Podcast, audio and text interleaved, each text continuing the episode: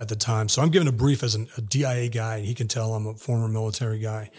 And uh, HR McMaster is listening to this too, and Joel Rayburn. They bring me on their team. It's a small five man team. And HR's job at the time is to find out the level of Iranian penetration in the Iraqi security forces. So I become their intel guy. And in that role, I get this uh, this advisory position inside of this this nefarious organization stood up to basically be a shadow command and control uh, apparatus for what Tehran wants to do in Iraq, and it's called the Office of the Commander in Chief. Is that what it's called? Yeah, so it was the uh, the OCINC was running battalion level ops. You become an advisor to that office.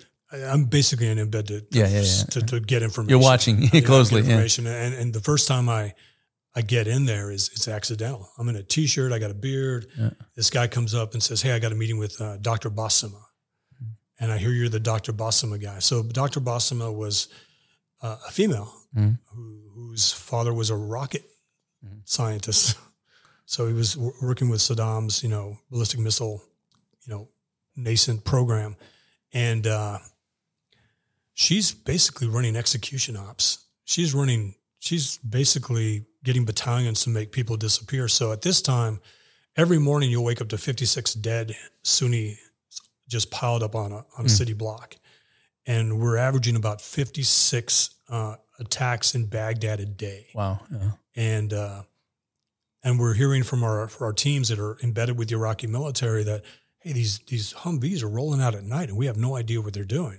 So they're rolling out and conducting their own ops. Like an assassination squad. assassination squad. I remember meeting with this one one Iraqi who And is this Quds? Quds? Or these, these are inspired? militias. This is Yeah. Badr Badrkor and Quds Jaish trained. al-Mehdi Okay, and yeah, Jam yeah, yeah. at the time. This is before Kata'ib Hezbollah, before AH, yeah, before the other groups. This is where Qassem Soleimani is picking the talent. Welcome to Border Wars, the first bilingual podcast that goes beyond the border. Welcome to the Border Wars podcast. This is the number one podcast of the Americas, the only bilingual podcast that takes you beyond the border. Uh, I say this is the number one podcast not because of me, but because of our guest, and we have a very special guest today, Michael Pregent. Who I'm gonna, we're going to go over all your all the stuff that you've done. You have like a long career, 30, 35 years in intelligence, in defense. You were served in the military, uh, and you're like in the world of think tanks and experts, and you hear like in what they say in the swamp here in Washington D.C. right. So we'll talk about all that. But what I want to do is I want to take it to the beginning because I think it's always interesting to me when we have uh, veterans on the show. I'm a veteran, you're a veteran. I think every person that made that decision to take that oath, to sign the contract, and then to serve, whether it was 40 years ago, whether it was four years ago, always has like an interesting path to making that decision. So I want to take it to there to beginning because I, if I, if I remember, if I hear right, you, you joined in 1986, right, in the U.S. Army, Right. So like right at the height of the Cold War, basically. Right. So, so, so, were you were you in uh, New York? Were you in Texas? Or I you? was in El Paso, Texas. okay, right on. So, take us to that time. So, what Yeah, made you sure. join the military? Well, you know, this is this is after Gaddafi, you know, was bombed in Tripoli by Reagan. This is after Grenada. So I'm in high school, so I can't join the army yet, but I'm starting to see how we're lining up against. You were aware, like uh, even in high school, that, about these big global events and things. Oh yeah, I mean, it, you know, it was it wasn't like a 24 seven a news cycle Yeah. like it is now, right? So when something big happened, when we uh, bombed Tripoli, conducted airstrikes, e- everybody knew about that. And then the Grenada, that was the uh, the 82nd went there. That's right. Yeah. And uh, I was in high school, getting ready to join the military uh, because my dad said, "Hey, I'm not paying for college, so when you're 18, you're out." Yeah. And uh, so I, I joined the military. Uh, What made you choose the army? the army was my last choice because Okay. I'm from El Paso, Texas, and Fort Bliss is right there. So I went to the uh, Marine Corps, Okay. Right. and the Marines said they wanted me to be a computer tech guy. I didn't Really? Want, I didn't want to be a computer tech guy. I What kind of recruiter did you have I there? wanted to be an intelligence, Yeah. uh, in intelligence, and uh, I went to the Air Force. This is '86, so the Air Force basically said, "We're good." I walked in the recruiting office. They said, "No, we're good. We're, we're good. quota's full? Quota's full." I never even thought about the Navy because I just didn't like the, the uniforms and being from El Paso. Uniforms make a difference. Yeah, Yeah. and you know the Cracker Jacks, Yeah. and being from El Paso, being landlocked, there was just no Navy community there. I was born at West Point Military Academy Okay. to two, okay. to two medics. So they weren't careerists. They basically served their time. Um, but you were familiar with the military culture and everything. I mean, you saw it. I was familiar with what I didn't like about it. Yeah, and that happens with what they call the military brats, or what you know, Yeah. the people that they, they, they look at the the downsides of it. You know? you know, because every night in the news, it'd be a soldier from Fort Bliss that got in trouble. Because Yeah. back then, Fort Bliss was a air air defense uh, Mm. hub. Ah. Now it's now it has um, you know strikers. Now it's an actual combat Mm. uh, team. Anyway, so I joined the army only after the Marine Corps got upset because they the Marine recruiter said. Uh, you know, nobody passes that DLAB test, the Defense Language Aptitude Battery It's for test. intel, yeah. And I said, "Well, I passed it. I got, I got 105." So just so the audience, knows, so the DLAB uh, Defense Language Aptitude a battery that is not. A, it's actually it's not a um, test per se. It's like a, a it's a battery, right? It's like it's it's trying to assess your capabilities Right. and your potential to learn languages. It doesn't really assess how you know a language. That's a different test. Right. And it's interesting because it's the funkiest test ever, right? It's a made up language. You know, it's, It's a made like up language pig to see Latin whether or that they not you teach you. can conjugate, whether or not you can recognize. so what'd you score? You remember? Oh, 105 at the time, which apparently was pretty No, good. no, that's yeah, that's Cat Four So it gave yeah. me uh, a choice of Russian, Chinese, Arabic. I think the, the top three, Yeah, those are the Cat yeah. 5 languages at the time. And I picked Russian okay, yeah, cool, makes sense. Yeah. and I got I got Arabic. Wow, Which- which destiny, uh, fate. Yeah, so- fate was calling. Yeah, it was good. So I Uh, did you go to Monterey? yeah, I went to Monterey, California. How was that? I mean, that's like that's the one thing I regretted the Marines. I never went to Monterey, and I went to a DLI. So Monterey was great because uh, going there at 18, three things you. So that was right after basic. You go straight Right to- after basic, Oh I go to language school, in Monterey, California.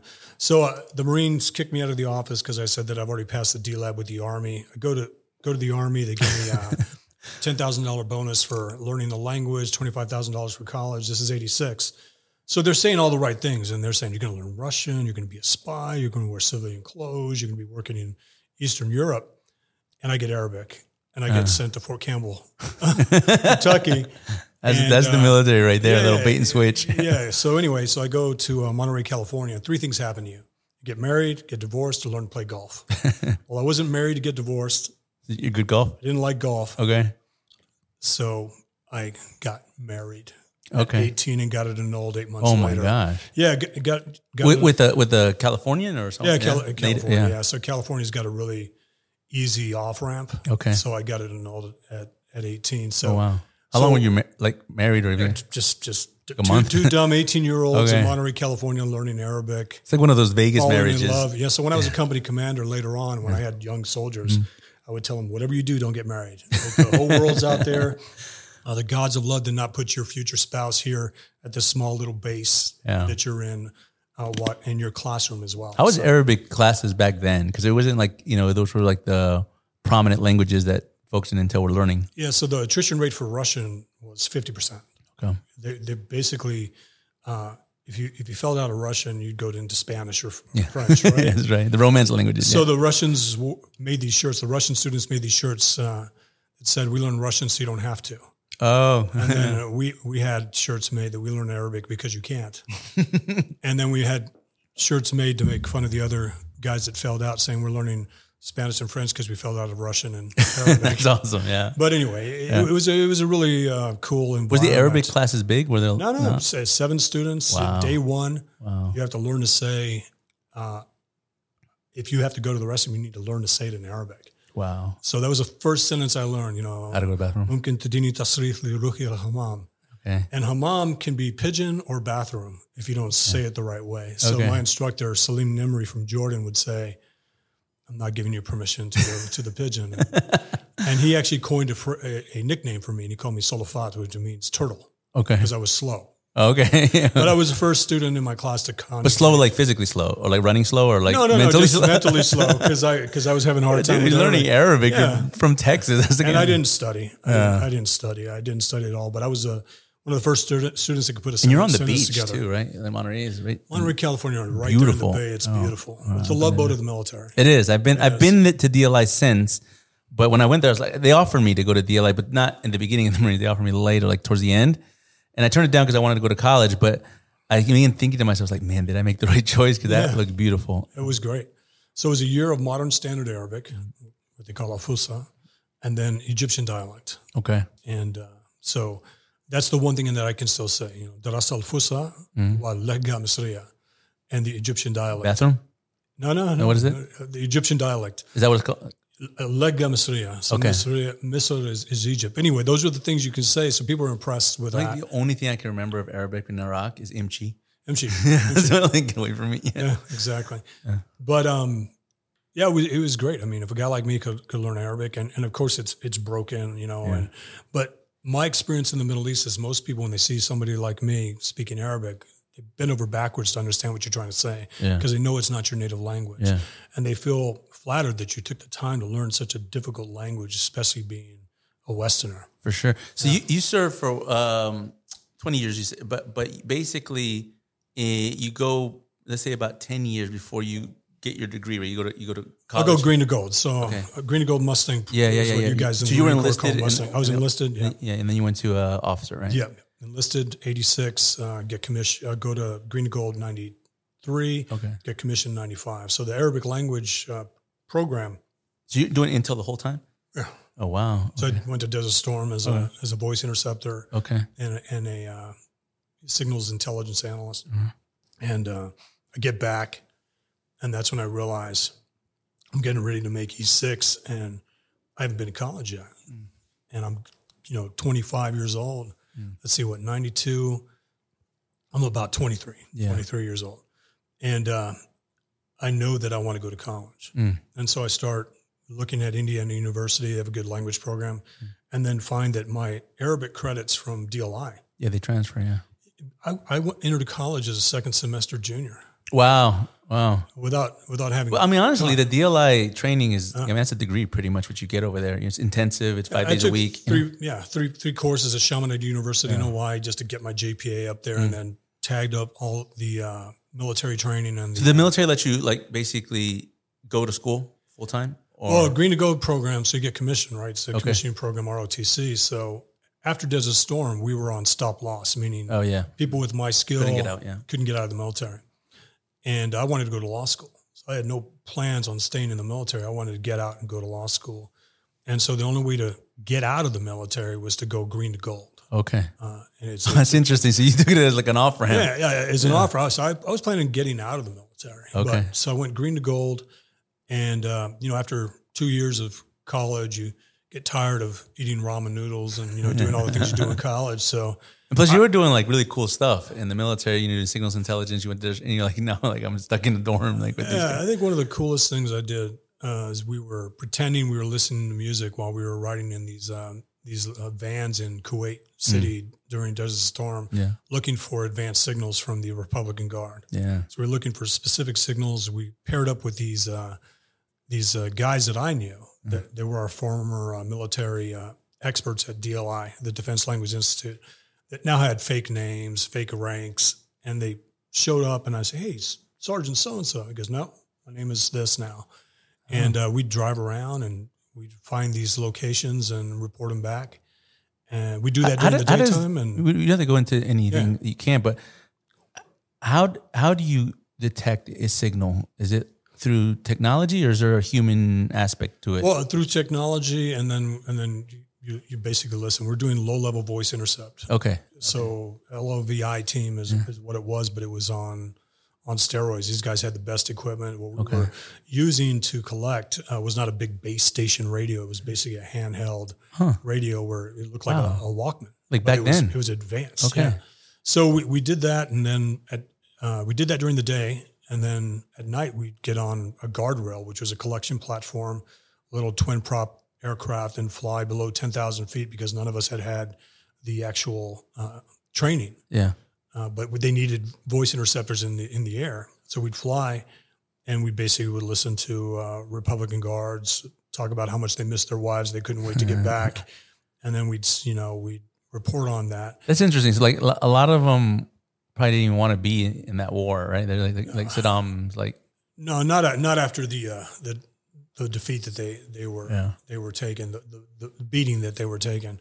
But the guy sitting next to me was an Iraqi-born uh, collector, okay, and he working with us. working with us, and he was the one, an Iraqi American. He was the one that actually intercepted Saddam preparing to use chemical weapons against the Shia and the south. I remember that. Yeah, So that turned into a critic, which is a report that goes directly to the White House, Yeah. directly to everybody else. And the guy sitting next to me was the guy who did that. Oh wow. Yeah. Wow. wow. And w- he caught it through the chatter of Saddam or through one of the Republican guard guys. Republican Republican guard guys talking about using uh, helicopters and chemical weapons, and that's we had a no fly zone, but we didn't stop the rotary wing aircraft, so they were conducting the chemical attacks with rotary wing aircraft. Oh, that's amazing. Are you, are you still in touch with this guy? Is this guy like Yeah, recognized? he actually uh, saw me on one of my interviews and then reached out. So he sent me a picture of us back in that day. So I got this picture of uh, of a twenty. What, how old was I in nineteen ninety? So I'm twenty two. Yeah. He's there, and we're both That's right amazing. there outside of the aircraft. It was it was it's a it's a cool photo. So like, like that to you. recently, I gave so you you you t- you lectured or taught at uh, National Defense University, I think INSS, right?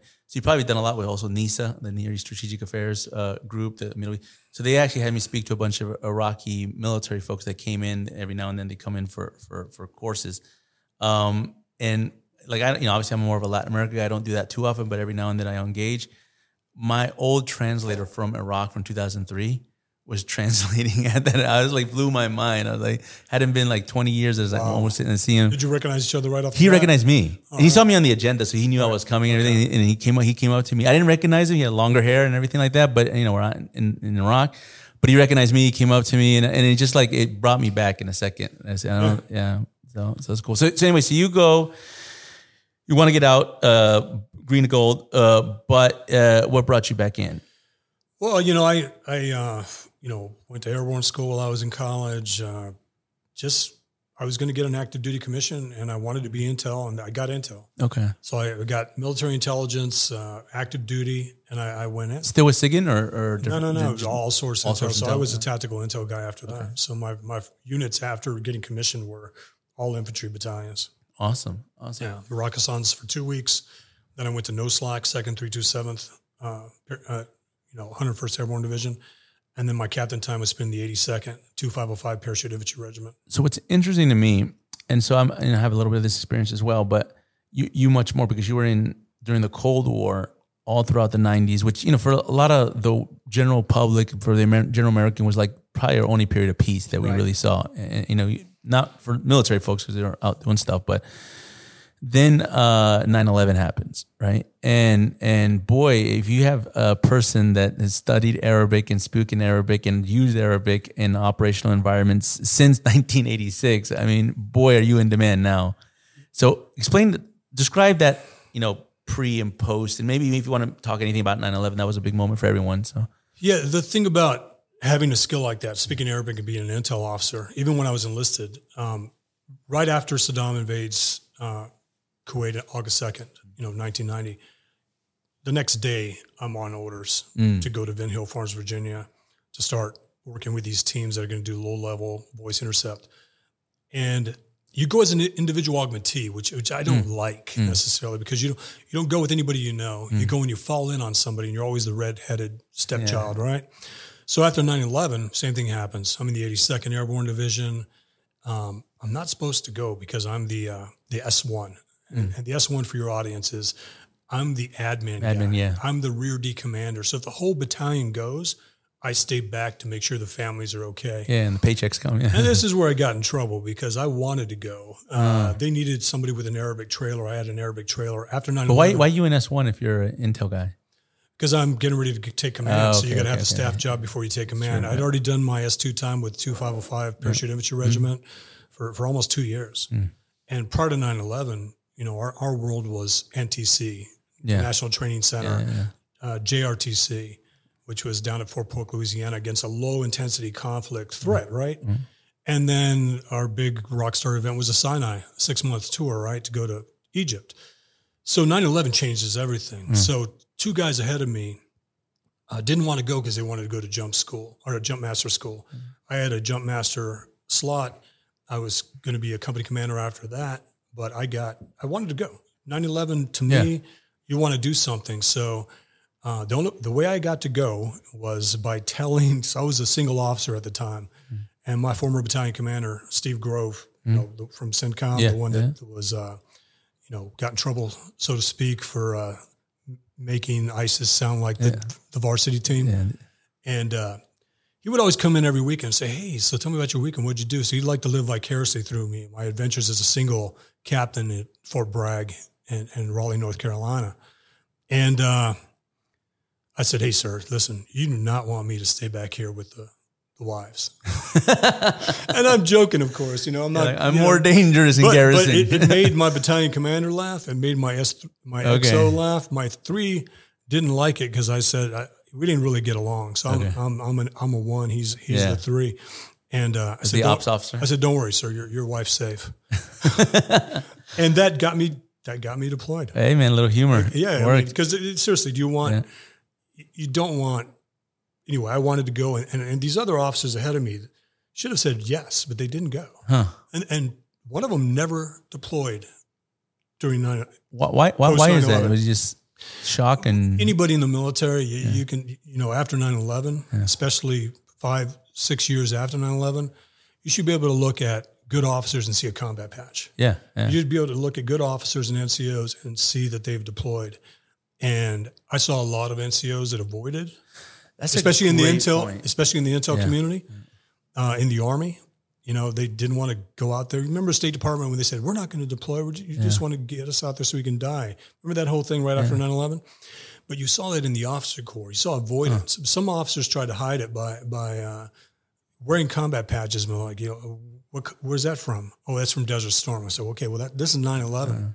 10 years after 9 11, five years after 9 11, you have all these NCOs and officers from infantry units that have multiple deployments, that have been experiencing PTSD, have been hit. All these things are happening. And then you have other officers that have avoided this.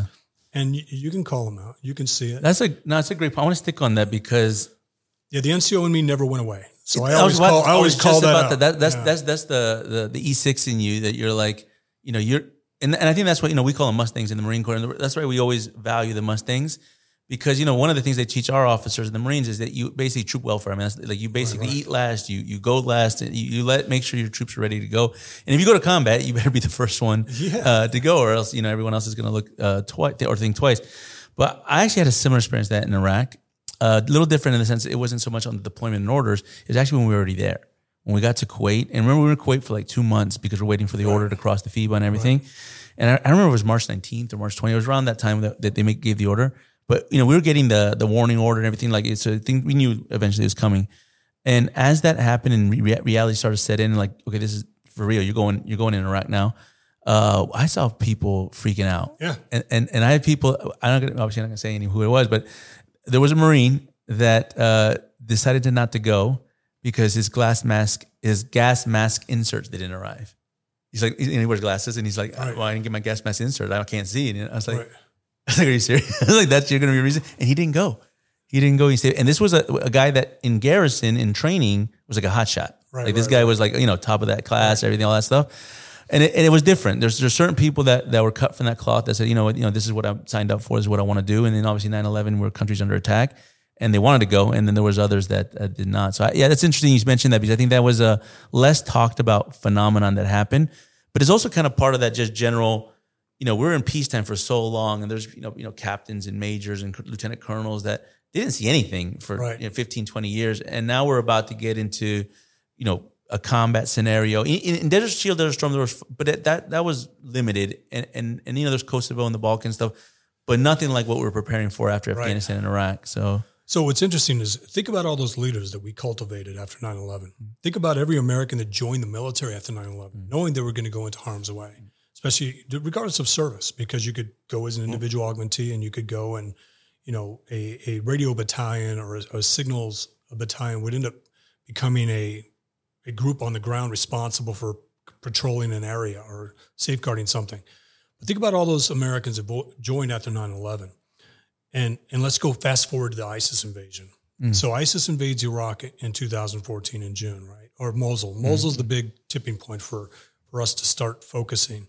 So part of my experience jumping forward at the National Defense University was to go out and brief these units that were getting ready to go to Iraq and talk about what they were going to encounter. Mm.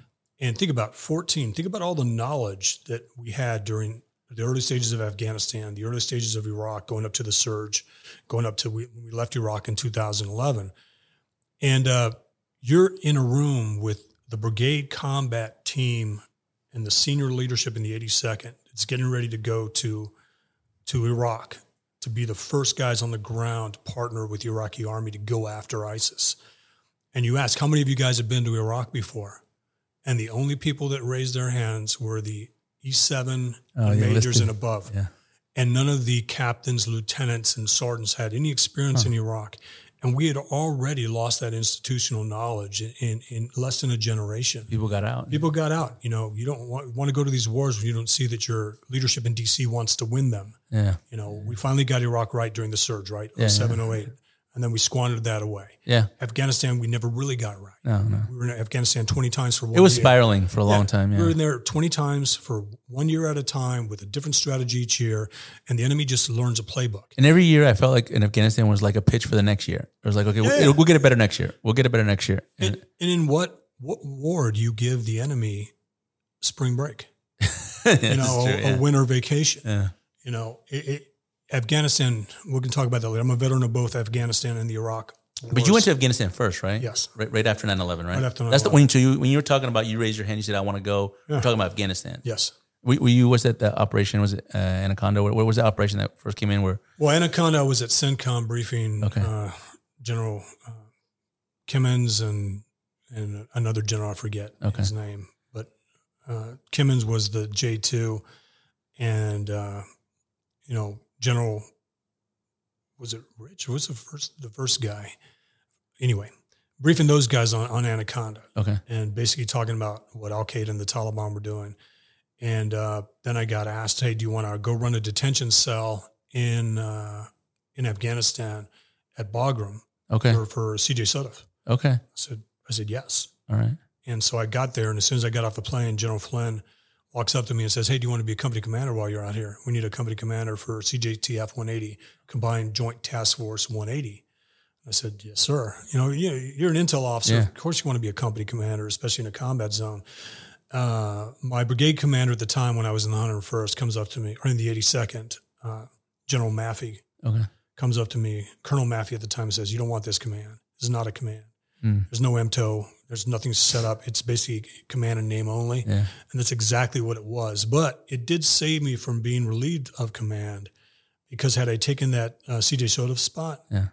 um, that's when I don't know if you remember, but early on there was a detainee death, a suffocation in a in a sleeping bag, and the whole chain of command got relieved Oh, wow. for that. But was it was it was it at fault of the folks that were They're doing the interrogations. You Okay, know, it was right. you know the guy the guy freaked out in the sleeping bag and they thought he could handle it and he, he couldn't. Some people can't handle that stuff. And Yeah, I remember that, and that there was that that was a period. When did Abu Ghraib hit? I think that was like 07 or eight or something. Remember. Oh no, it was earlier. It was earlier. Yeah, it was two, earlier. 2000. Like oh, I, I'm, I'm at Fort Huachuca when that hit, so that's Oh, four? 2004 or five. Oh, yeah, 04. Yeah. So Abu Ghraib kind of built this conversation here in DC, and I was I was over, I was overseas, but I remember hearing about like you know the enhanced interrogation and all that stuff. It became like a, a policy talk. See, Abu G was a National Guard military police unit mimicking what they saw the experts do at night Yeah, yeah, yeah. or in the daytime, doing it at night without supervision. yeah. And they they took it too far. They were mimicking what the experts were doing and embellishing, Yeah. making up stuff as they went. And that set back Yeah, that was a black eye. That it set back eye. everything. Yeah, I know. I remember. I was I was at a CI unit and uh, uh, here here in Washington, and they when when it when it hit the stories, hit the, like for one, they were doing everything wrong, right? Because they're not doing any of the like the you know the enhanced interrogation is not uh, a single act, right? It's it's a process, and interrogation in general a process, and they were showing like they were doing it almost uh, instantaneously uh, uh, on detainees were just being uh, checked in or just being. Uh, put into the detention center. So yeah, it was a huge setback. But that that that hurt you also when you went down to uh, to Afghanistan.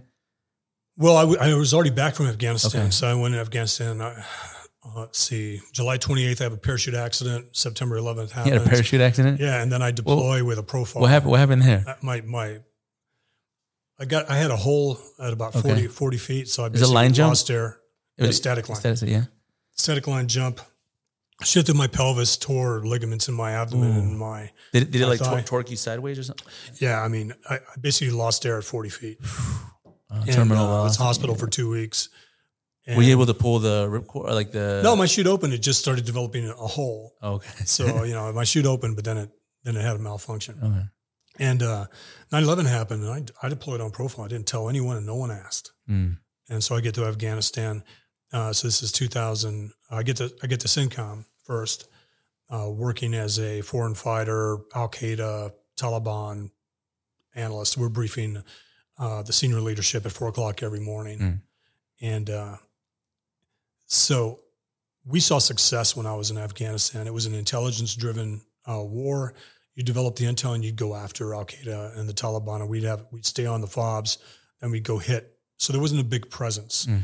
because I mean it was interesting. We would fly around in helicopters and you see things, and a lot of the Afghans that we were running into thought we were Russians. They had no idea the U.S. had invaded. I Mm. had a uh, thirty man uh, team of Afghan uh, Northern Alliance guys that were responsible for our outer cordon at Bagram. This is before HESCOs. Mm. There's no HESCOs. You got guys walking by, by your tent with an AK 47, and they are basically your outer and inner cordon security. They're Northern Alliance guys. And they're like, hey, what's the big deal about knocking down a couple buildings? Mm. And so I showed them a picture of Time Magazine with the towers. They had no idea Mm. that that many people could be in a building or no idea that something that big could exist. Now, this is before cell phones. Yeah, Uh, yeah, social media. Yeah, This is early on Yeah. where they just, and they, oh my, oh, we get it because nothing can be built taller than a mosque in Afghanistan. of course. So yeah. they're not used to anything like this. Scrapers, yeah. Yeah. So let, us go a little bit into your time in Iraq because I think that's what some of the and we, we, we just so honestly when we met uh, is in the context because I do a lot of work on Iran and Latin America. Right, right. Um, Mike does a lot of work on Iran, yeah, in Iraq, but Iran just general uh, globally.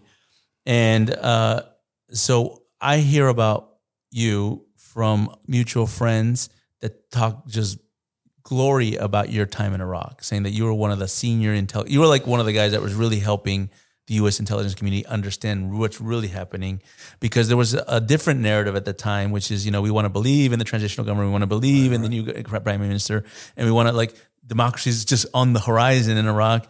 And what people were telling me was like, nah, it wasn't. It wasn't really what's happening. And you were one of the intel guys that was there, really close to that situation. So just take. How did you get there? You know, what was it like? yeah, so, so I, my last uh, year in the military, I was a uh, embedded advisor with a Peshmerga battalion in Mosul. So coming out of the military, I've got a top secret clearance. I have recent Iraq experience. So I get hired uh, by BAE Systems to be a, a subject matter expert on Iraq. And uh, when you first hear that term, you know, we want you to be a subject matter expert on Iraq. You, you, you're, you think to yourself, "I- I'm not an expert on Iraq. I'm not a subject matter expert on Iraq. I was just there. And then you realize that to them, that's all that matters. that You're there.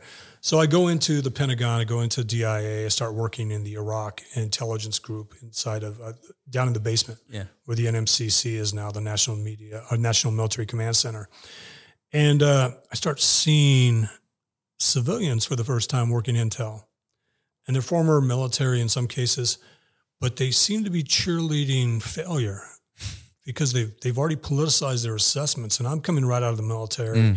I believe in this stuff. I believe we're mm. supposed to win. We're supposed Yeah. to do what we're supposed to do, that intel should, should You're trying to figure out how to win in Iraq. yeah, yeah. Mm-hmm. So Intel should drive, you know, our, help Yeah. our decision makers understand something, tell them what they need to know, not what they want to hear. And uh, I saw these analysts high fiving each other after a, a failed operation by the U.S. where some soldiers, you know, got killed, and the Iraqis, and, and I, I, I didn't understand each other. Why? because they were right. They were Oh. because they, because they were happy they were right that they failed. And I saw this and I I remember it and I'm like, you guys, are you that disconnected from what's going on now? now granted, I'm out of Iraq less than 30 days. Yeah. You know, and uh Did any of these guys go to theater? Were they? no, no. That's the that's the thing. A lot of Or a lot, some will go to theater and they just go to, you know, sit in sit at a computer and never really get out and do anything. So we didn't really have uh analysts with with any military experience. yeah. and and they were actually the ones that were the the worst not not in a character way Yeah. they weren't bad people but they were they prided themselves on not knowing anything about the military or the Mhm. Iraqi military or the US military and they simply read traffic Mm. so they're that classic analyst in the intel community that decision makers do not want to hear from Mm. when they ask them so what is your assessment well sir I can't really tell you what's going on we haven't seen that in traffic yet Mm. when an intel officer tells you they haven't seen that in traffic yet, it means that everything that they're getting is driven by what they're reading. Mm. And you and I both know that our enemies have figured out Yeah. how to message us in And- signals intelligence and in humans. I mean, it's very common sense. Like if you know that the United States has this sophisticated capability of intercepting all kinds of signals, electronic and everything, you know that you're just going to talk a bunch of nonsense, Yeah, right? And, yeah. and and then that nonsense is going to get caught up by some some analyst somewhere. It's going to get translated. It's going to get interpreted. It's going to end up in a cable. It's going to end up in a report, and it's going to say, okay, this is what they're saying, so this is Yeah. gospel.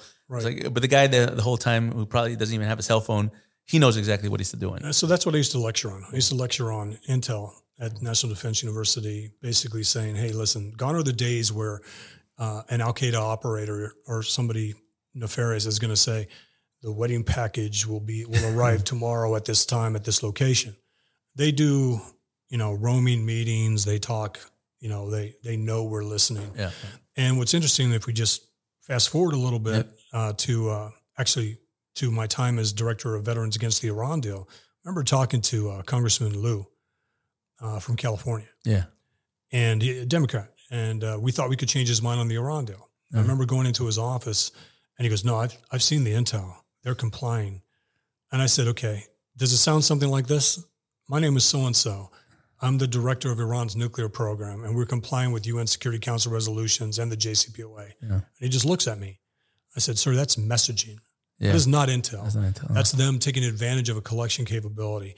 The real collection platform is the one where you hear somebody say, "Don't ever call me at this number again," yeah, and hang up. Yeah. That's the phone. The one that they pick up and they basically use it as a PR vehicle, a public relations vehicle to Yeah. basically right the wrongs yeah, yeah. of what's going on.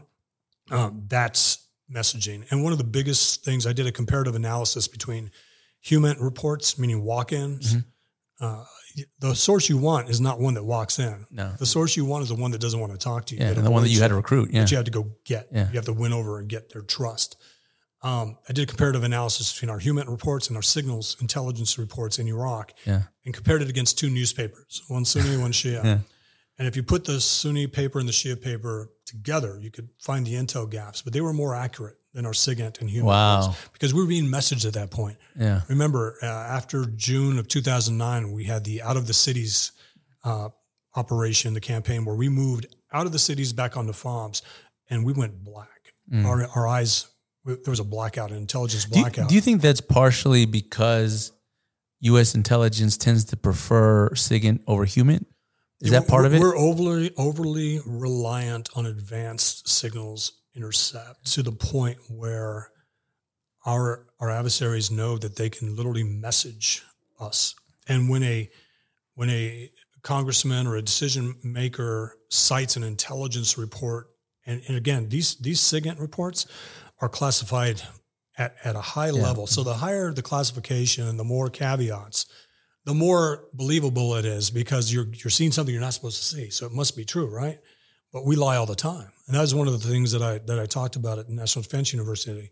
And I said, um, you know, I lie on the phone all the time. Like, hey, honey, I'll, I'll, I'm going to be late tonight. I'm working, Yeah. or hey, I, I can't come in today because I got to take care of something. I'm sick. Know? But the National Security Agency, if you look at their their assessments of, of bad actors, they believe what they hear if, if the other side doesn't know they're being listened to, which they do, they're telling the truth. they just assume they're being listened to. Like even if they don't have a specific signal that they know about, they just know like the Americans have this capability. The Americans are really good at it. So anytime you're outside of the, the you know, in an environment where it's and and we and they gotten very good at finding meets, you know, that are very hard to get signals into. Like Right. I, I'll give you a small example. Like in uh, the part of the world that I look at in Latin America and South America, what the Iranians were doing was taking ferries Right. because at a certain point in in the water, you're like, there's no signals. You know, Right. you're just not getting anything.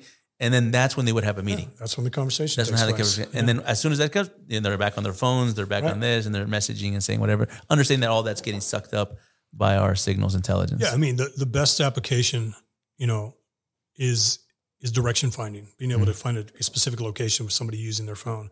Uh, one of the complaints that foreign fighters had in Afghanistan was they came there to kill Americans, but as soon as they opened their phone, they were droned, Mm. and so they never got a chance to see an American. And every time, every time uh, they opened their phones, they were getting droned. So that's a great capability to make them that fearful of a phone, but it also sets them back. They stay off phones. They do those ro- roving meetings or Yeah. roaming meetings, and uh, you know they just learn how to do things. So one of the things that that you and I both know is that in order to find out what bad people are doing, you have to talk to bad people. Yeah. And uh, part of the uh, constraints on the U.S. intelligence community is we're no longer allowed to go out Yeah, a lot of rules. and recruit Yeah. those types of people. Yeah. You know, one of the biggest uh, failures in the ISIS campaign was our inability to develop a Sunni awakening like we did in Iraq during the surge, because the guidelines under the Obama administration at the time was you can't work with anybody who used to be an insurgent, can't work with anybody who used to be in one of these uh, Sunni jihadist groups, you can't work with anybody who has blood on their hands. Well, the only affected people in those areas have blood on their hands, have worked with these groups before. And it, and part of the strategy to get a group to do something it doesn't want to do, or people to do something they don't want to do, is to to gain their trust, empower them to take on the threat that only they can take on. So, in order to defeat defeat a Sunni insurgency, you need to do it with Sunnis. You can kill it with Shia militias, but you just they, they think every, they think yeah. everybody's a bad guy. You know, they think all the Sunnis are are future terrorists or active terrorists, and the only way to go after an ISIS or an Al Qaeda is with Sunni a Sunni group because you got to clear and hold territory. And this is the the territorial campaigns, right? You can kill high value targets with anything. You know, it doesn't have to be a Sunni drone or a Shia drone. You can kill it, but in order to keep it from coming back, you need to counter it with Sunnis okay. and that's something that that the Biden administration and the Obama administration got away from because in order to secure the Iran deal, sorry about that, No, no, no. th- there was a a insistence by Tehran that the U.S. not build a Sunni awakening group to take on ISIS, to not build a Sunni force to take That was on one of the conditions that Iran In put. Iraq and Syria, and the Obama administration went with it. Hmm. They were also the same administration that dismantled the Sons of Iraq in Iran, Hmm. uh, in Iraq. And that basically, if you put the Sons of Iraq footprint on Iraq in 2008, you had security. And you take it away, you got ISIS. Mm. Because the Sons of Iraq went after Al Qaeda. That's that's interesting what you're saying. I, I like like three questions from Yeah, that. I don't know how, which, that. which way to go with, but um, well, let me just go. let- So like, so Iran is manipulating the situation, right? They they they know what's happening in Iraq probably better than we do. Um, Oh, it's, their, it's their area. But let, let me go. So you you you go to Iraq, right? And you spend um, considerable amount of time with their uh, post-transitional government, was the I guess the first uh, what they call congress uh, parliamentary elected government. Um, and, and we, we just know what we know now with you know 20, 20, 20 hindsight. Um, that was an Iranian influence, uh, to put it mildly, government, right? How soon did you realize this? Well, the first time I actually got a look at this is, you know, I was an Iraqi security force analyst at the Defense Intelligence Agency, and we started seeing Sunni units become Shia units, Okay. uh, majority Sunni units becoming my majority Shia units. And we started seeing this purge of effective, capable officers, whether they were Shia or Sunni. If they went after the militias and Al Qaeda, the government in Baghdad still got rid of them. Mm. They needed to only go after Sunnis in order to, to you know stay in stay in. So I briefed General Petraeus in 2006. He comes into DIA. I'm the I'm the guy that's going to brief him on the status of the Iraqi security forces. So Petraeus, before he becomes the multinational forces Iraq commander, uh, was the MNSTC-I commander, the multinational um, uh, force that was was stood up to train the Iraqi military. Okay. So when he's there, the two uh, divisions in Baghdad were 55% Shia, 45% Sunni. Mm. A year later, they're both at 95% Shia. Oh wow. And I tell him this in 2006, and he can't believe it. And uh, this is where I cut my teeth. So I go to Iraq and I give a brief on Iran's penetration of the Iraqi security forces and the Iraqi intelligence apparatus. How soon did that begin? Like day one, 03? 2003. When we rolled into Iraq, they rolled into Iraq. They unleashed 10,000 uh, IRGC, Islamic Revolutionary Guard Corps, Quds Force trained border operatives. So you have 10,000 border operatives, and they were Iraqis who fought on the side of Iran during the Iran Iraq War. So they get trained up. As soon as we go in, we basically ride them in Hmm. because we're dealing with their political wing uh, called ISCI or SCIRI, the uh, Supreme Council, Islamic Council of Iraq. And uh, and we, we were working with their diplomatic wing because they speak English and they wear suits. And then the militant wing, the border corps, is basically conducting an assassination campaign of any effective. Uh, and does Maliki come from this? yeah, Maliki, Maliki, Because he was Maliki, he, Maliki. Maliki. Yeah, Is it, he he he he leaves right during the uh, yeah, he's with the Dawa party. He leaves. he goes to Syria. Is that right? Yeah, he goes to Syria, and uh, you know, Dawa was the the closest group that was tied into the uh, Velayat al-Faqih, Okay. you know, the the spreading of the ideology that Tehran puts in place. So Maliki comes in as a compromise candidate. Again, we give Iran. And do we know this at the time? we we know that he's he's unknown. Yeah. He he he he is the compromise candidate, meaning Iran wanted somebody, and we wanted somebody, and we settled on this guy. We Okay. wanted a a Allawi, Yeah. Okay. and Iran didn't want a Allawi, so we we all agreed on Mal- Maliki, Prime Minister Nouri al Maliki. So Maliki takes over. We call him a compromise candidate. He becomes a a strong man. He plays the U.S. and he plays he plays the militias, and he basically starts uh, politicizing the Iraqi security forces. is he the one This is 0506. Yeah. He, he starts it. Is he the one that's steering all this? What you then Yeah. later found out was the, the, the purge of. So I give this brief about penetration. Petraeus hears it. I give it to Petraeus. Uh, we have a back and forth. Uh, Petraeus says, "You know, I want a brief uh, where people push back." And he points at me, and goes, "But not too much." and I didn't get the chance to drop the 82nd Airborne Mafia H minus Yeah. H minus tag at the time. So I'm given a brief as an, a DIA guy, and he can tell I'm a former military guy. And uh, HR McMaster is listening to this too, and Joel Rayburn. They bring me on their team. It's a small five man team, and HR's job at the time is to find out the level of Iranian penetration in the Iraqi security forces. So I become their intel guy, Mm. And in that role, I get this uh, this advisory position inside of this this nefarious organization stood up to basically be a shadow command and control uh, apparatus for what Tehran wants to do in Iraq. And it was called the Office of the Commander in Chief. Is that what it's called? Yeah. So it was the uh, the OCINC was running battalion level ops. You become an advisor to that office. I- I'm basically in embed to, to, Yeah, yeah, yeah. to, to get information. You're watching closely. information. And, and the first time I I get in there is it's accidental. I'm in a t-shirt. I got a beard. Yeah. This guy comes up and says, "Hey, I got a meeting with uh, Dr. Bassima," and I hear you're the Dr. Bassima guy. So Dr. Bassima was uh, a female Mhm. who, whose father was a rocket Mm-hmm. scientist. So he was w- working with Saddam's, you know, ballistic missile, you know, nascent program, and uh, she's basically running execution ops. She's running.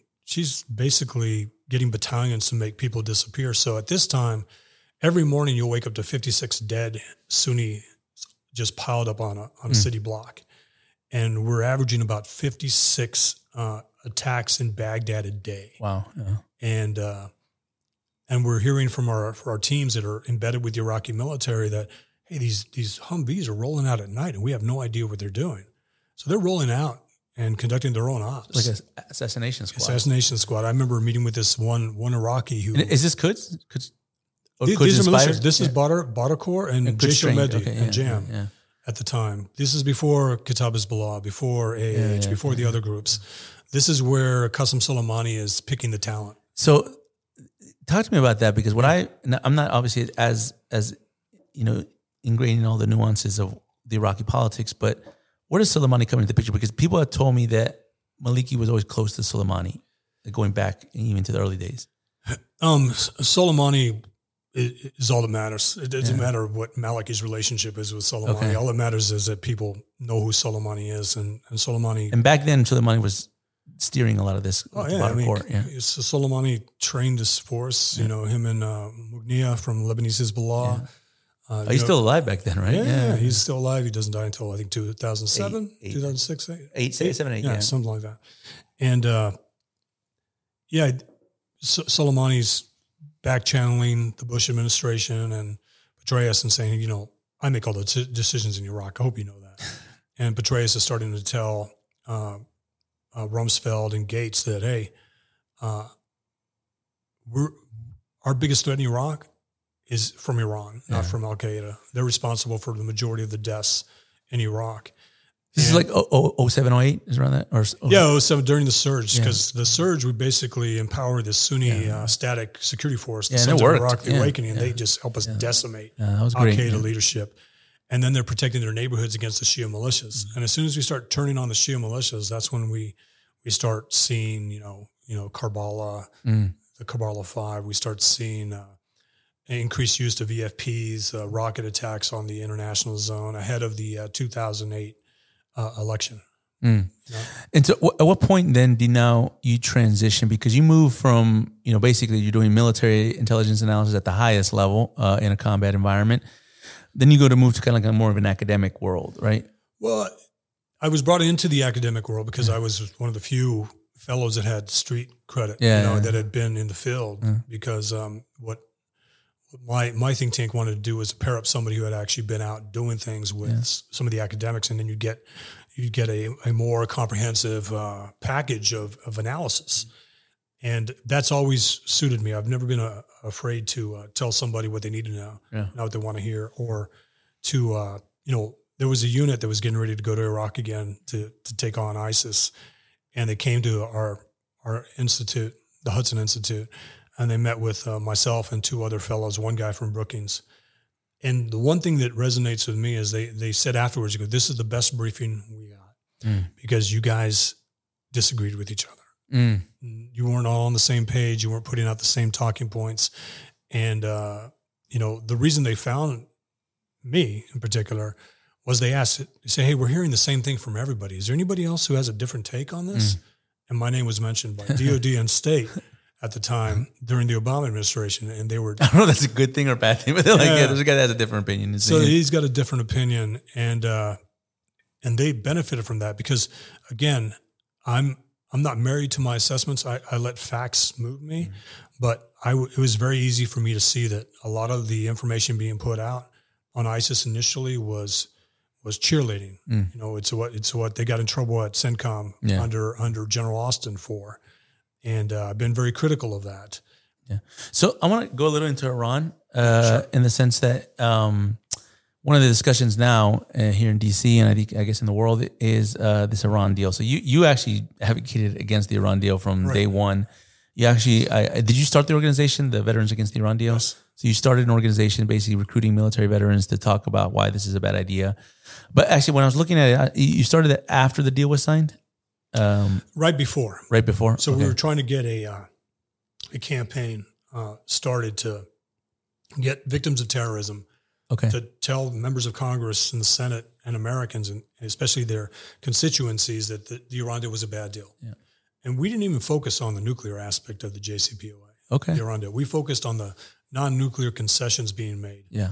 Questions like, why is Qassem Soleimani getting sanctions relief? Yeah. Why is the Quds Force being delisted? Why are these terrorists that have nothing to do with Iran's nuclear That's portfolio? that's a great point because I felt like like the Iranians wanted to create this narrative that this has to only be about technical nuclear conversations about how many isotopes and you know how many centrifuges. But on the flip side, everything that they wanted was non-nuclear related. They were like, we want the human rights sanctions lifted. We wanted the uh, de- delisting of the designations. They even wanted like prisoners to get released and stuff like that. Yeah. So so the Obama administration at the time said, "Hey, listen, it's this deal or war." What a great campaign! It was it's completely false. We're we're at war with Iran now, Yeah. and this is what war looks like. We basically took out Qassem Soleimani, and I, I go back to 1988, Operation Cassandra. I'm sorry, Praying Mantis, mm. Ronald Reagan. Oh, was the naval the Yeah, yeah, decimated half of Iran's navy, Navy, yeah. and they backed off because remember they were mining I remember the Strait yeah. of Hormuz, right? So we take out Qassem Soleimani January second, twenty twenty, Hmm. and Iran does nothing.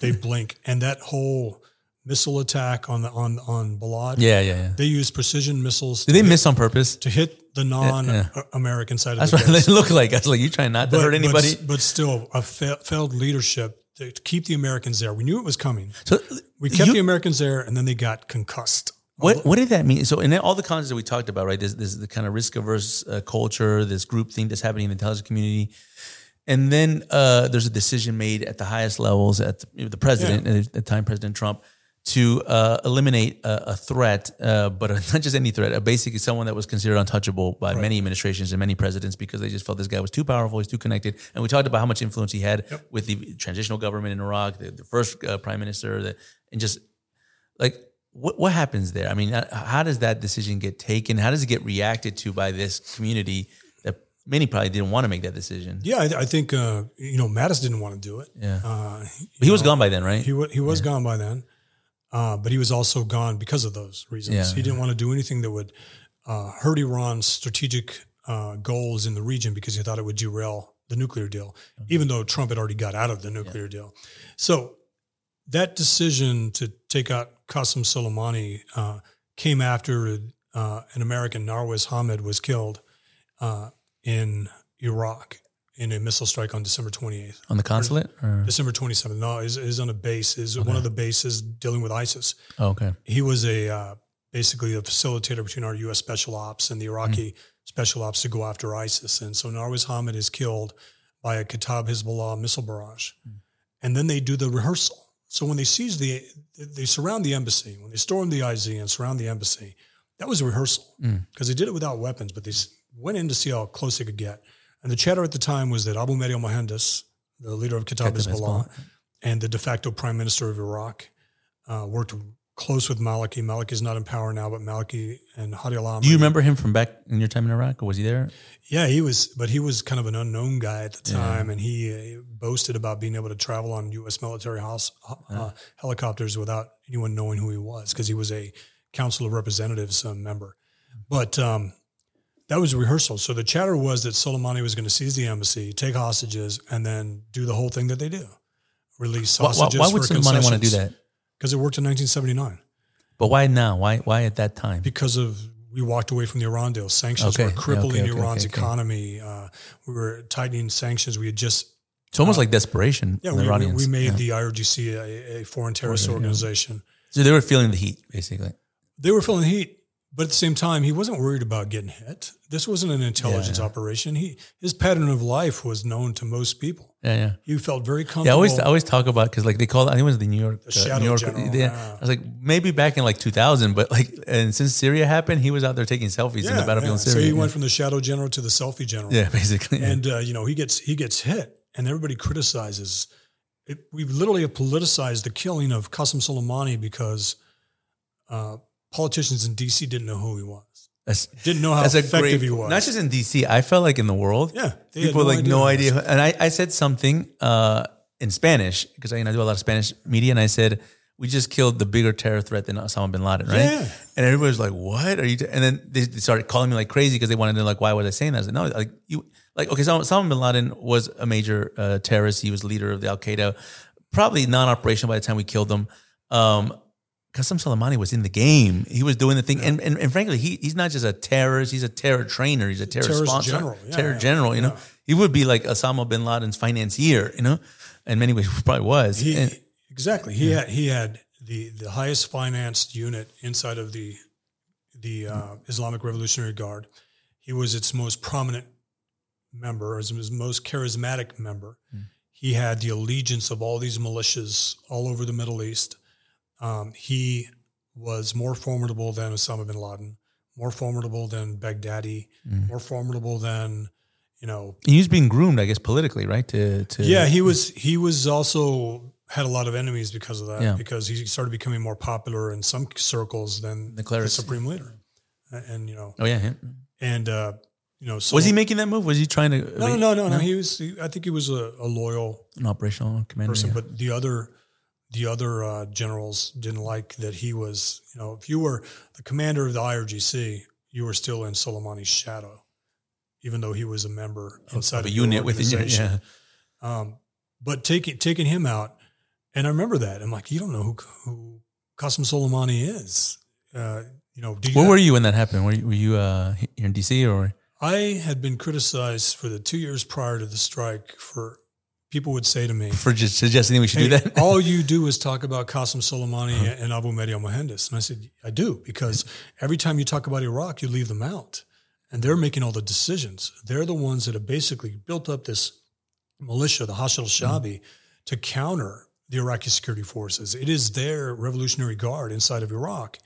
And uh, I published two op eds that morning. They got they got published that morning, calling for Mohandes and Soleimani to be targeted.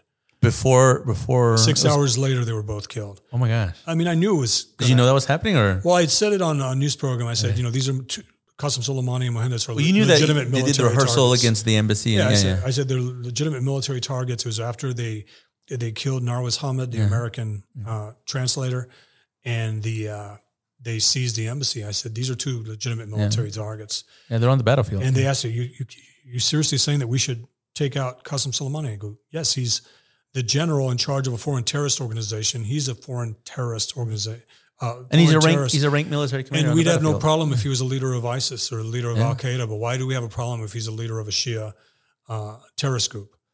And uh, that morning, I published in the Jerusalem Post and the uh, Al Arabiya online, and I, I just knew I was getting asked questions from people inside the government.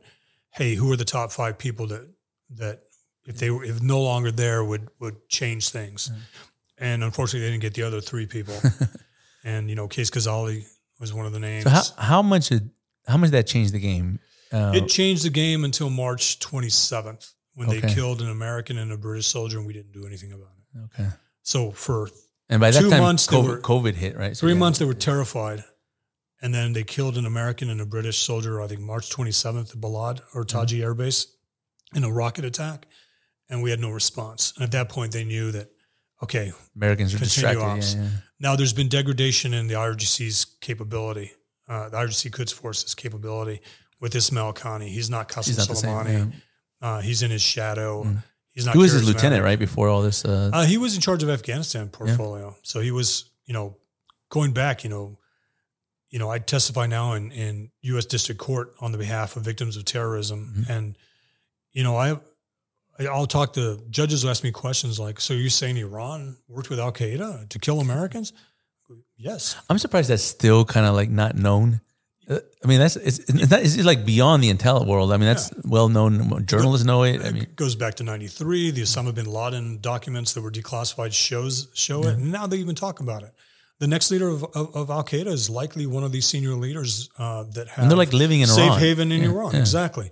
And um, I, I don't know why we, we have this issue with with thinking that somehow, you know, ever since Obama embraced the Islamic Revo- uh, the Islamic uh, Republic of Iran, his party is afraid to criticize him for it. Yeah, it used to be a, a nonpartisan Yeah, issue. was- Iran. Iran, Iran was You know, they, they took our embassy in '79, and pretty much we looked at them Yeah, as, yeah. as a problem ever since. And then, really, I remember that. And then, you know, post when the conversations, when that you know infamous Ben Rhodes echo chamber started to take shape, he pretty much polarized uh, politicians in society. People were just like, if you're on them, you have to be uh, pro Iran, pro Iran deal.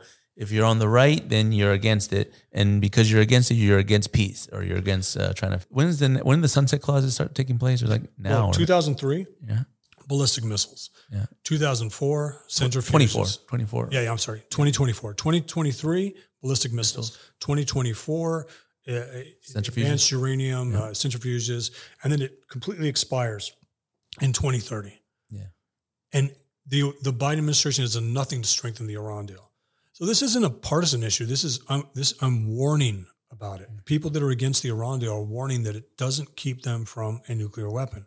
It actually And they've been lying facilitates the whole path. way. I mean, they've been cheating every step of the way. So if these were two groupings of nuclear sites, this is in the JCPOA, this one's not. So they're only talking about declared sites. So you hear language. As soon as you hear language from a politician in DC about, well, we have we have uh, Intel assets looking at their declared sites. I'm like, well, what about their undeclared sites? you know, Russia helped us uh, uh, capture or, or control, safeguard uh, Assad's chemical stockpile of declared chemical weapons and declared stockpiles. What about the undeclared ones? Yeah. You know, and, and that's that's how our enemies operate. It's Yeah. it's consensus. I was talking to uh, one of your assistants earlier about conflict resolution, right? Mm-hmm. So this is how it, it works. This is this is the consensus. This is the uh, you know making exceptions, saying, okay, in order to get a deal, we'll agree not to look at these sites. We'll only look at these sites. and we still can't look at these sites. I, I would I would characterize it, you know, especially for our, you know, our Latin American audience, kind of like you know, they know a lot about drugs, and drug trafficking. Right. Like is the equivalent of the cops basically you telling the cops that they can search your home, but they could only search at a certain time and they can't go in the bathroom. Right, right, exactly. That's exactly what. And, and, I was like, you know, you know, no, no one's gonna. That's not a real inspection. That's you, not a real. You got to let us know when you're coming. Yeah. You get two weeks to prepare for your visit, and you can't look at that. You, know, you can't look at that, yeah. and we're not going to. And one of the problems the IAEA has uh, with this is that they've actually detected uranium deposits in places that they shouldn't be in, and uh, and, and, uranium metal, mm. and Iran says, "Well, that's old. That was from before the JCPOA." And, and you know, it's it's easy because most Americans, and you have to deal with this frustra- frustration also, don't understand that the, the Iran deal. At, they don't understand it at all. First off, yeah. but it does not keep Iran from a nuclear weapon. It, yeah, yeah, it's basically an economic incentives program disguised as a really bad arms deal. In many ways, it kind of funds their pro, their nuclear program. It does. Yeah. And, and going back to that that point, uh, where we focus on the non-nuclear concessions, the Obama administration would say it's either this or war, and they said that the Iran deal was not meant to curb their activity in the Middle East. The Iran deal was not meant to stop their ballistic missile program, but those things were delisted. So the banks used to fuel terrorism were delisted. The individuals that con- uh, conducted arms shipments to Lebanese Hezbollah, Hamas, and other groups uh, were delisted. So the Annex 2 of the JCPOA fuels terrorism, fuels mm. their ballistic missile program, fuels their illicit arms trafficking. And so your translation of the Iran deal is that it has nothing to do with it. The only translation or the only uh, you know version of the Iran deal that matters is the one the Iranians believe mm. is in place. And they will see to this day, all sanctions were removed from Qassem Soleimani. And the administration would say, no, just nuclear sanctions. Well, there were no nuclear sanctions on oh, Qassem Soleimani. So, so Iran basically says that we've been in violation of it. And there was another clause where we were supposed to promote investment inside of Iran. And we didn't because of the IRGC's penetration of every economic sector inside of Iran, every economic sector inside of Iraq, and every economic sector inside of Syria, Lebanon, Lebanon and Yemen, and I'm sure Venezuela. Yeah, yeah. So you know, it's it's how do you get people to care and Americans can care. And when you and I have met with politicians, we, we, we, can see the deer in the headlights stare sometimes. And it's usually their chief of staffs that we'll meet with. And they'll say things like, well, it's complicated and complex. And we've seen the intel and we're comfortable. No, you've been messaged. It's, you're not going to do anything about it.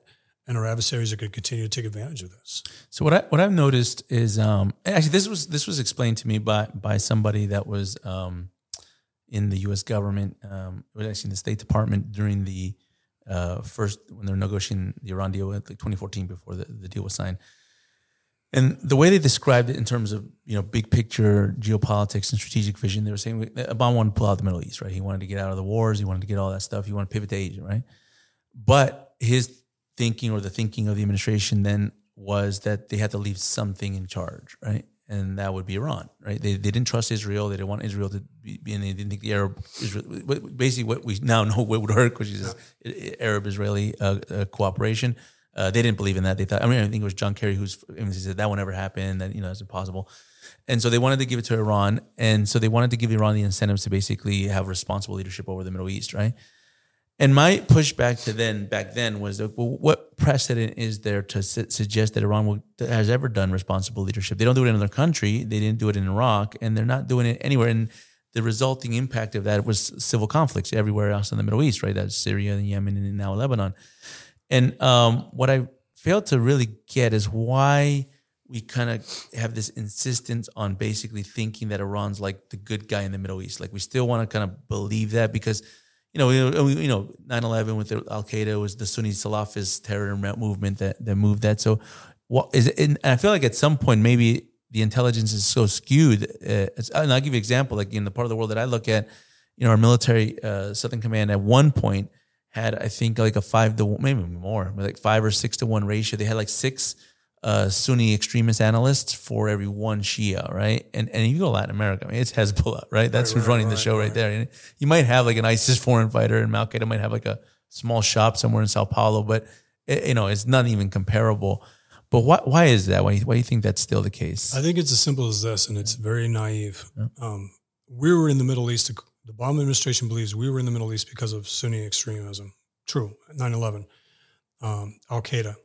And who better to take on a Sunni threat than Iran? Yeah. And so it's it was that simple. That's very simple, yeah. It was it was almost like Costanza and Seinfeld. Let's do the opposite Yeah. of what Bush was doing. And um, it doesn't make sense. And as you say, you know, let's focus on Asia. No, if you're focusing on China, you focus on it Iran. everywhere. Yeah.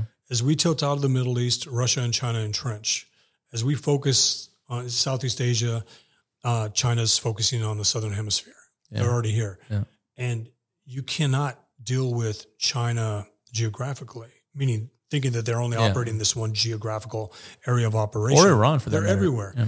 And Iran's doing the same thing. And now we have an alliance between Russia, China, Iran. and, and Iran. And we're seeing each each of those countries can suppress uh, human rights in their countries. Why, why was also this resistance to put to not have Iran part of the GPC conversation, right? Because it was always Russia, China, Russia, China. Don't consider Iran a great power. I was like, you could make an argument that Russia's not a great power either, right? Like if you Right. want to use on metrics of economics or military strength, and where that's getting proven right now in the Ukraine war. But it was I always felt, I always felt like you really got to talk about the three because that's real. That's a that's a, that's a real alliance. That they're I mean they have differences. They're historical adversaries. We get all that, but they've figured out a way to work together. And I always thought it was just really with the only common objective of defeating the United States. I mean, once that happens, it hopefully it doesn't. But if it ever does, they'll turn on each other. I'm almost positive of that. They'll end up fighting each other. But Yeah. for the meantime, uh, Yeah, it's not an equal partnership. Yeah. Uh, Russia and China are, are predatory uh, lenders. Uh, China's a predatory lender. Everything that China's building inside of Iran is for China. Uh, Russia and China both want the Iran deal passed so that Iran can be able to buy advanced weapons and, and military have these military contracts fulfilled. Uh, and even hardliners will say, "Hey, we got to stop trusting the Russians and the Chinese are taking advantage of us. Russia's taken water rights. Russia has taken oil and gas uh, guarantees from not only Iran but northern Syria, and China's financing everything. So when you look at one of the ways to get at the hardliners to say, you know, the Chinese are just taking advantage of you.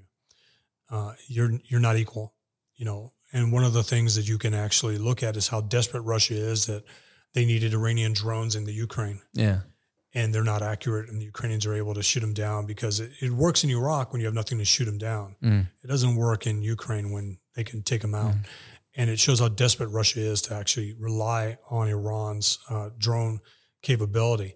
But let's talk about how weak uh, Russia and Iran are. I mean, China, again, a $21 trillion economy, the US, a $20 trillion economy, Iran, less than $400 billion, heavily uh, crippled by US sanctions alone uh, Russia 1.9 trillion. But each one of these countries, like you said, don't care about a press. They don't have a opposition party. yeah. Uh, they basically can shut down population centers.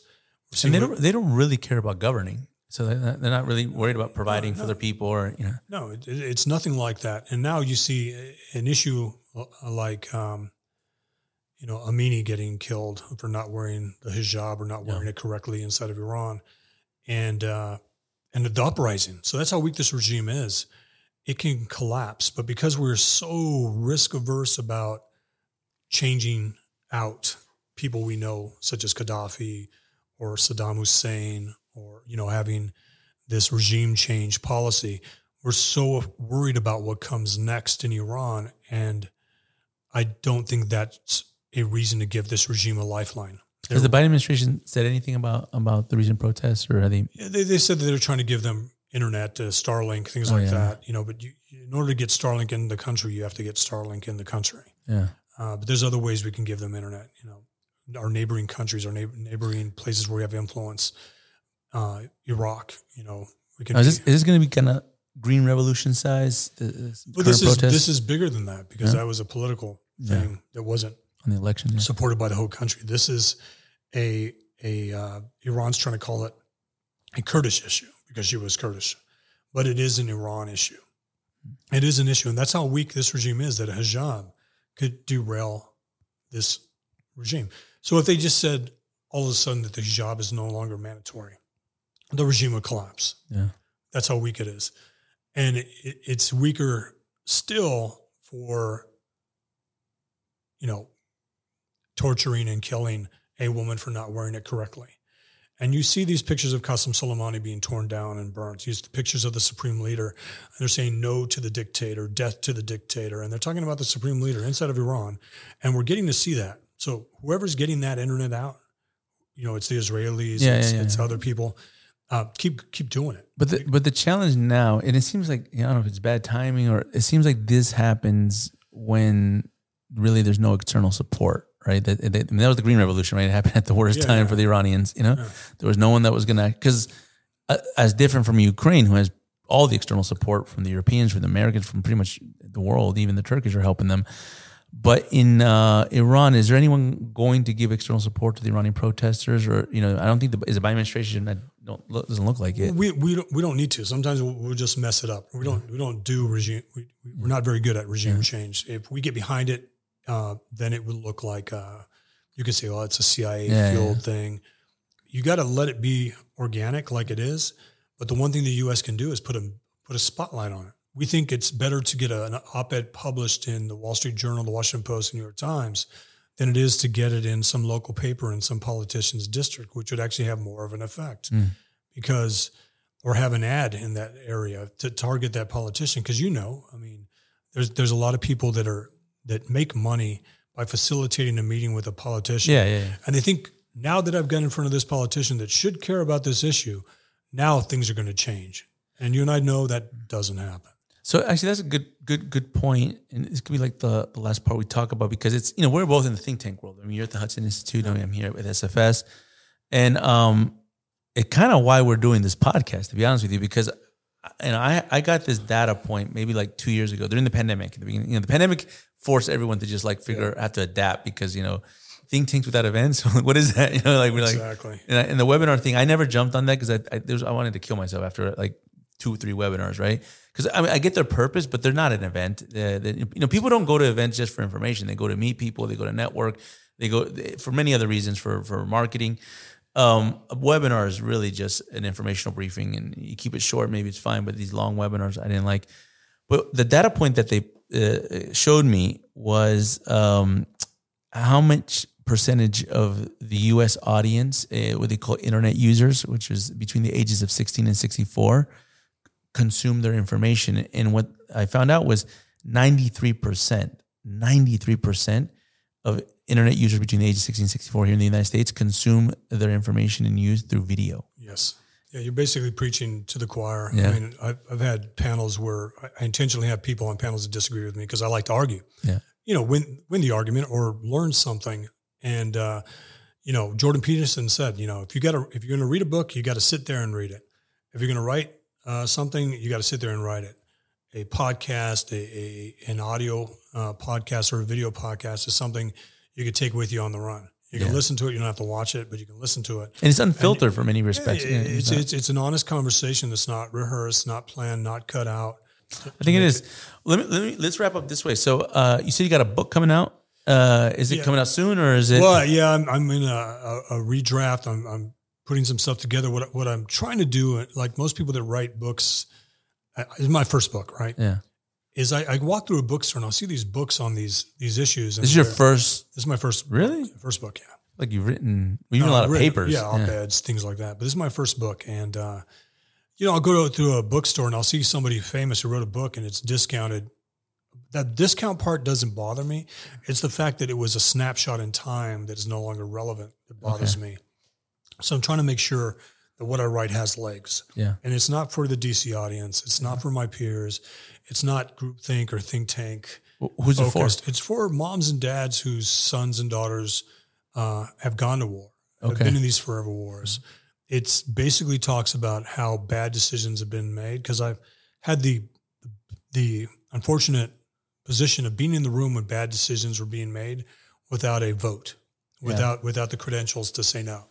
So I've I've sat in rooms, I've I've listened to the experts speak, and I've heard them say things that I know aren't true, but I didn't have a, a way to counter that without getting fired and thrown out of the room, right? Yeah.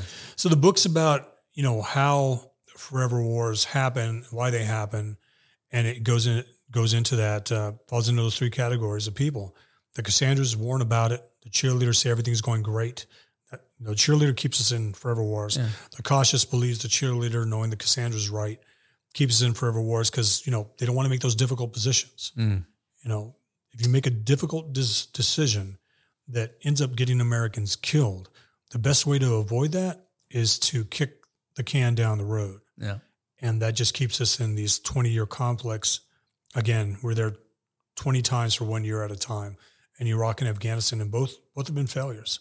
Yeah. And uh, to Iraq, in my opinion, is for us to disfavor Baghdad, sanction, target uh, it, its economic sectors because Iran is using Iraq as a lifeline. And uh, it, I'm worried that Iran's going to make their move on Baghdad. well, they're they're already there. There's I mean, no they're already there, but like they already own it. There's no reason to roll across the border. They, already own they it. want us to you know, have an Afghanistan moment. Probably, I'm sure. Uh, They're already there. Yeah. You've written a lot of papers, a lot of op-eds. We, we- we see you could see Mike. He's a senior fellow at the Hudson Institute. You could see it on the Hudson Institute Institute's website, but you could also see him basically on on your cable news networks. But um, what we'll do is we'll put a link as soon as you have an Amazon link, Yep. even if it's you know I forthcoming. appreciate that. We'll put the Amazon link uh, on our uh, YouTube page. Uh, we'll also put it down in in the notes. Uh, and be sure that you have social media. You're pretty active on Twitter. Uh, yeah, I, I kind of stepped away a little bit because uh, I want. I like your Twitter account. Yeah, no, it's it's uh, It's kind of like a little bit sarcastic. it's kind of an intel feed, but it's um uh at MPP.